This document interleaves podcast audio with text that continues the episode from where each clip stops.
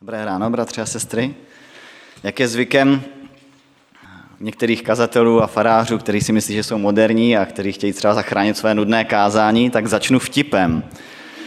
Doufám ale, že ten můj vtip bude alespoň k tématu kázání a že to kázání zase nebude tak nudné.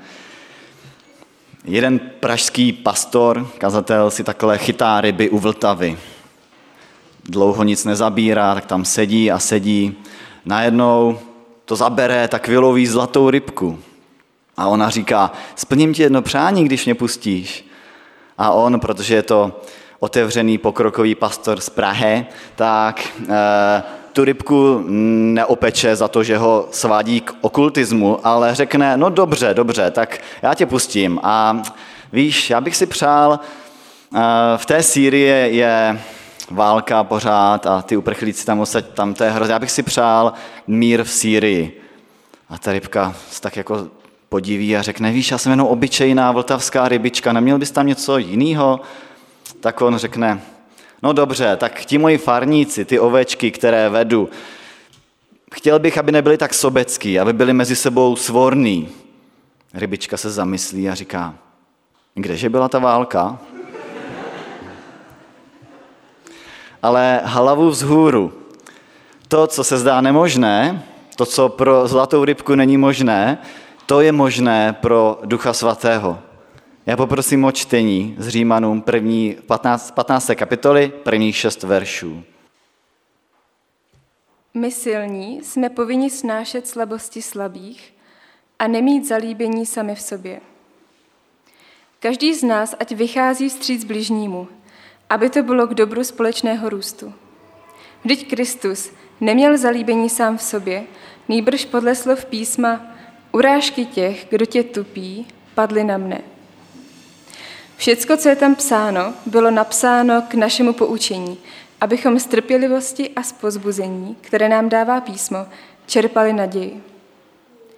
Bůh trpělivosti a pozbuzení a vám dá, abyste jedni i druzí stejně smýšleli po příkladu Krista Ježíše a tak svorně jedněmi ústy slavili Boha a Otce našeho Pána Ježíše Krista. Toto volání apoštola Pavla k jednotě a svornosti, jak si uzavírá a opakuje něco ze 14. kapitoly o vzájemné snášenlivosti. Když jsem si napsal klíčová slova z tohoto oddílu, vystali mi z toho v podstatě jen dva body. Svornost a oslava Boha. Ten první bod však má tři podbody, nebo řekněme zastavení. Tedy probereme si první bod svornost, jednota, co to není a co to je, a jak ji docílit pomocí nesobecké střícnosti a učením se po příkladu Krista a učením se z písma. To je první bod. A druhý bod k oslavě Boha. Pojďme tedy na první bod svornost. Jednota křesťanů mě vždy trápila. Říkal jsem si, jak to, že Bůh nevyslyšel ani Ježíšovu modlitbu, když se v Janovi 17. kapitole modlí, aby křesťané byli jedno jako on a otec a aby tak svět uvěřil. Trápilo mě to, že když se lidi ze světa ptají, proč je tolik církví, Později jsem si ale uvědomil, že to nemusí znamenat, že Ježíšova modlitba nebyla vyslyšena, nebo že církve jsou jen lidský výmysl a proto jich je tolik, ale že opravdové boží děti jsou skutečně jedno v Bohu a že již teď tvoří a jednou budou tvořit jedinou Kristovou církev a nebude nic jiného. Jan Hus to nazývá mystické společenství těch, kteří jsou předurčeni ke spáse a které řídí Ježíš Kristus. Ale zatím jsou tyto boží děti v různých denominacích, namíchaní s řekněme, řekněme falešnými křesťany a občas uprostřed sporů o pravou víru. Věřím, že snad v každé denominaci jsou skutečně obrácení křesťané. Sice podle lidského posouzení, aniž bychom si brali do rukou boží soud, v některých je procento těchto křesťanů vyšší než v jiných, ale zároveň je potřeba říci, že ehm, v podstatě v každé denominaci eh, jsou i falešní rádoby křesťané. První slovo, které na mě vyskočilo z tohoto oddílu, bylo, že máme mít stejné smýšlení. Na jiných místech to zní ještě zásadněji. Hnedka v první korinským, první kapitole, Pavel říká, abyste dosáhli plné jednoty smýšlení i přesvědčení. Vždyť ale, jak tak koukám na církev, na církve, tak každý dva lidi mají snad tři názory. A na mě, který se s každým, skoro s každým na něčem neschodnu, tak připadl tenhle oddíl a mám o něm mluvit. Tak zkrátka píše se tady, že máme mít stejné smýšlení, úsudek, tak jsem dostal nápad. Pojďme mít stejné smýšlení třeba podle toho mýho názoru, ne? Asi jste pochopili ironii, doufám. A ti přemýšlivější z vás si už možná všimli, že slovo smýšlení, mysl, zřejmě nemusí být totéž, co názor. Pomůže nám tady kontext. Prvně musíme dočíst větu. Stejně smýšleli po příkladu Krista Ježíše. Aha, to už asi něco znamená. K tomu se ještě vrátím. Také nezapomínejme, že celou předchozí kapitolu, 14. Apoštol Pavel řešil rozdílné názory křesťanů z židů a křesťanů z pohanů. Rozdílné názory ve víře slabých a ve víře silných. To tady docela logicky nemůže znamenat na všechno stejný názor. A konečně na jiných místech s podobným apelem to zní celé trochu jasněji. Přečtu jeden za všechny s Filipským z druhé kapitoly. Buďte stejné mysli, mějte stejnou lásku, buďte jedné duše, jednoho smýšlení. V ničem se nedejte ovládat ctižádostí ani ješitností, nýbrž v pokoře pokládejte jeden druhého za přednějšího než sebe. Každý, ať má na mysli to, co slouží druhým, nejen jemu. Nechtě mezi vámi takové smýšlení jako v Kristu Ježíši. Způsobem bytí byl roven Bohu a přece na své rovnosti nelpěl. Nýbrž sám sebe zmařil, vzal na sebe způsob služebníka, stal se jedním z lidí a v podobě člověka se ponížil. V poslušnosti postoupili smrt, a to smrt na kříži. Proto ho Bůh vyvýšil nade vše a dal mu jméno nad každé jméno, aby se před jménem Ježíšovým sklonilo každé koleno na nebi, na zemi i pod zemí. A k slávě Boha Otce každý jazyk, aby vyznával Ježíš Kristus jest Pán. Jednota tedy není uniformita. To je potřeba si neplést. Jakkoliv je příjemné potkat člověka se stejnými názory, tak jednota nebo uniformita všech názorů zde není nutná. Ale Kristův způsob lásky, jeho smýšlení v lásce, to je pro všechny nutné. Nemít zalíbení sám v sobě, ale myslet na dobro toho druhého. To je to Kristovo smýšlení, které máme všichni mít. To zase ale neznamená, že můžeme mít na úplně všechno totálně jiný názory. V podstatných věcech bychom se přeci měli shodovat. V podstatném svornost, v nepodstatném volnost, ale ve všem laskavost. Tento citát, připisovaný Augustinovi, krásně vystihuje podstatu Pavlova apelu. A říkám si, jak poznáme, které věci jsou podstatné a které ne. Lidi totiž dokáží z naprostých banalit, nepodstatných věcí udělat různými oslými můstky naprosto stěžejní věc, zásadní a hádat se o to a zároveň z docela důležitých věcí bagatelizovat a um, přehlížet. To je asi otázka, zajímavá diskuze a otázka na někdy jindy. Stará jednota bratrská, řekl bych, hezky vystihla, že věci podstatné jsou ty, na kterých závisí spasení. Tedy například řekněme Ježíšova oběť zástupná, pokání, přijetí milostí vírou.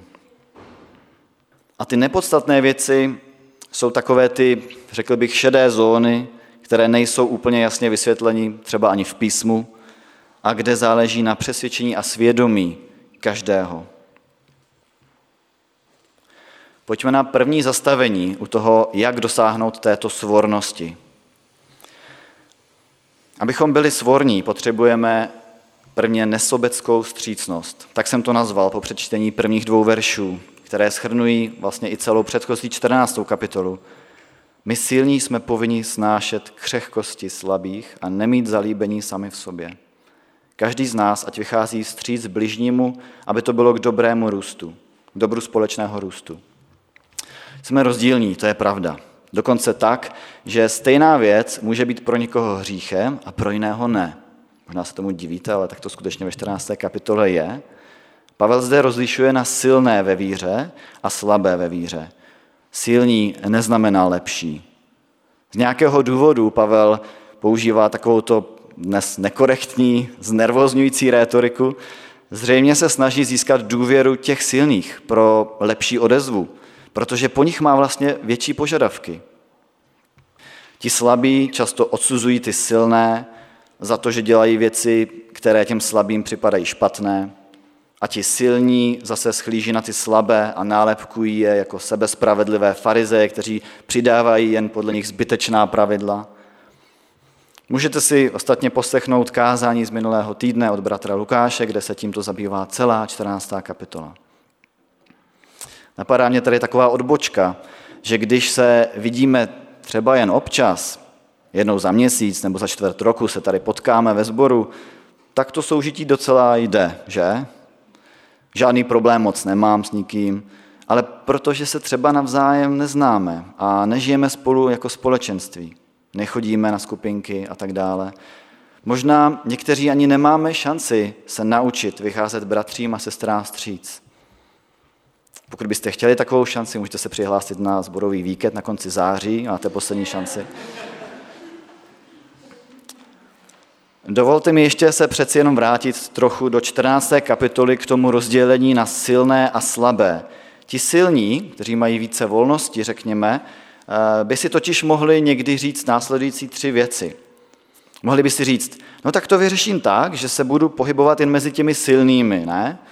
A tam budu moct dělat to, co prostě ty to taky chápou, takže to bude v pořádku. No jenom, že tohle právě církev rozděluje. Když se budeš stranit někoho, a potom každý jsme v něčem silný a v něčem jiném třeba slabý. Pak kvůli každé oblasti, v čem jsi silný, v čem jsi slabý, bys měl jinou skupinku a byl by tomu úplný zmatek, to není úplné řešení.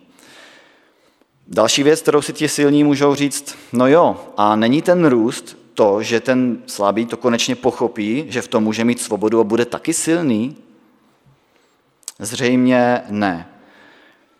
Mohlo by to být příliš rychlé, pro jeho svědomí, mohlo by to pro něj znamenat pokušení. A konec konců, co když ty, silný, se mílíš a samotnému ti to neprospívá? Poštol Pavel na první korinským poskytuje takové tři kontrolní otázky, kdy říká, všechno je mi dovoleno, ale ne všecko prospívá a ničím se nenechám zotročit. Všecko je mi dovoleno, ano, ale ne všecko přispívá ke společnému růstu. Takže já jako silný jsem o té věci opravdu přesvědčen, že to nevadí Bohu a nepřekáží to mé cestě za ním. Nestávám se na něčem třeba závislý, nezotročuje mě něco. Není to kamenem úrazu někomu druhému, bratru, sestře? Je dobré ptát se sám sebe na tyto otázky často, i pokud se považuji za toho silného. A další věc, kterou se ti silní můžou ptát, proč bych měl omezit svoji svobodu kvůli někomu jinému, kvůli svému bratru, sestře v Kristu, jenom proto, že on, ona má s něčím problém. Protože ty jsi měl s něčím problém, říkáme tomu hřích, a Ježíš se omezil kvůli tobě. Takhle jednal i Ježíš a takhle jedná láska k bližním. Ten text nás nabádá, ať každý vychází vstříc bližnímu, aby to bylo k dobru společnému, společného růstu. Ten růst, to budování, není teda, že to ten slabý pochopí a stane se taky silným, ale spíše, že se jaksi nakazí tvojí vstřícností a bude se tak také chovat třeba k dalším. Je to společné budování. A pak se s tou vstřícností snad také setkáš. Nejde v podstatě o nic jiného, než o Ježíšovo zlaté pravidlo vzájemnosti. Tedy, jak chcete, aby lidé jednali s vámi, tak jednejte vy s nimi. Mimochodem, to je pravidlo, které nenabízí žádné jiné náboženství. Spoustu chytrých lidí řeklo, nedělejte druhým to, co byste nechtěli, aby oni nedělali vám, ale to je takové pasivní. Jenom Ježíš to říká aktivně, jakože dělejte to, co byste chtěli, aby lidé dělali vám. A to není nějaké podmíněné ve smyslu, že až když oni se budou chovat dobře ke mně, tak já teda taky. Ale na druhou stranu, když každý začne u sebe a budou se tak chovat všichni, budeme všichni spokojeni. No nebude to ráj? Když člověk nemyslí tolik na sebe, ale hledá dobro a potěšení pro druhého, sám přitom dochází většího štěstí než ten, kdo chce uspokojit v první řadě sebe. Takhle to vyjádřila jistá Jiřka Pražáková v životě víry, mně to moc líbilo. Nemohu zde nevzpomenout na velmi známou Luizovu ilustraci z knihy Velký rozvod nebe a pekla. Poutník mohl nejprve pohlédnout do pekla.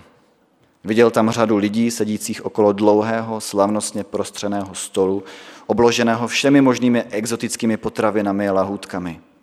Háček byl ale v tom, že je měli jíst noži a vidličkami tak dlouhými, že, se, že si nedosáhli do úst. Jídlo svůdně leželo před nimi, ale do úst nemohli dostat ani sousto, a tak zořili a vřískali steky. Pak pohlédl poutník do nebe. Viděl tam řadu lidí sedících okolo dlouhého, slavnostně prostřeného stolu. Jídlo bylo přesně stejné, vidličky a nože byly přesně stejně dlouhé. Jen lidé byli šťastní. Používali totiž své příbory k tomu, aby podali pokrm těm, kteří jim seděli naproti. Nebo si třeba představte skupinku dětí v horký letní den před obchodem a každé dítě má dvacku. O co krásnější je, kdyby si koupili nanuky navzájem, než když si jenom prostě každý koupí nanuk pro sebe. Je to krásnější a stojí to i za to, abych si dal tu práci a věděl, že tam ten má rád mrože, nemá rád mrože jako já, ale koupí mu extra tvarohového míšu. Troufám si tvrdit, že Bohu se taková vzájemnost líbí. A troufám si navrhnout, že podobnou krásu lidské vzájemnosti má Bůh za lubem, když nás nechává šířit evangelium od lidí k lidem, místo aby se prostě sám zjevil všem, kterým chce. Stejné pravidlo platí i v manželství nebo v jiných stazích, třeba na pracovišti. O co jednodušší je všechno si udělat sám. Ale o co krásnější je dát si tu práci a být tu pro druhého. To je ta jednomyslnost, kterou máme mít. Tohle nasměrování ke zlatému pravidlu zájemnosti, k nesobecké vstřícnosti. Druhé zastavení na cestě ke svornosti je příklad Krista. Vždyť Kristus neměl zalíbení sám v sobě, nejbrž podle slov písma, urážky těch, kdo tě tupí, padly na mne. Bůh trpělivosti a pozbuzení, ať vám dá, abyste jedni i druzí stejně smýšleli po příkladu Krista Ježíše. Na Ježíšovi nemohli najít nic špatného, kromě toho, že nesnesli, že se stotožňoval s Bohem. Na rozdíl od kohokoliv jiného, Ježíš žil dokonalý život podle božích požadavků. Naplnil požadavky zákona. A tak nám může být příkladem toho, jak máme správně žít. A on neměl zalíbení v sobě, to by vlastně ani nepřišel na tuhle zem, že? Ale on přišel a zažil tady toto. Poprosím o čtení z Evangelií. Vladařovi vojáci dovedli Ježíše do místu držitelství a svolali na něj celou setninu.